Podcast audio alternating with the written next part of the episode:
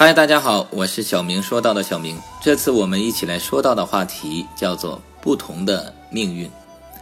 别人不能给你带来烦恼，你也不要自寻烦恼。有两个到处流浪的叫花子，祈求救助。一个是一辈子没有得过病的巨人，另一个是一个瘸子，一生中经常生病。瘸子已经习惯于巨人的嘲笑，他只有将嘲笑都吞到肚子里。在没事的时候，他总是这样的祈祷：“圣明的主啊，惩罚这个整天嘲弄我的邪恶的人吧，请弥补我的缺陷。”最终，他到达了都城，正赶上国王遭受巨大的不幸。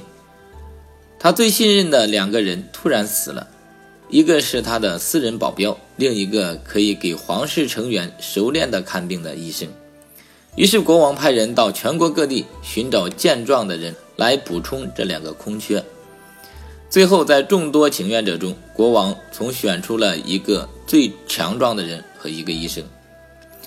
然后呢，让他们出示各自的胜任的证据。国王陛下，请把这个城里最强壮的人带来，我会一拳打死他。那个强壮的人说：“给我一个没有希望的瘸子，我能在一个星期内治好他的病。”那个医生说。于是国王快速派人在城里寻找这样的两个人。很凑巧，他们在街上碰到了这两个叫花子。他们把他俩带到国王面前。首先是那个强壮的人，他一拳就打死了巨人。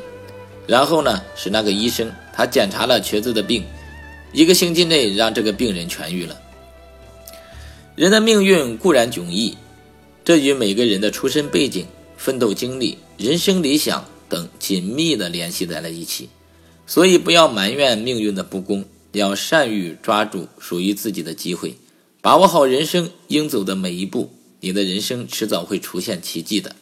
非常感谢您的订阅和聆听，我是小明，我们下次再见。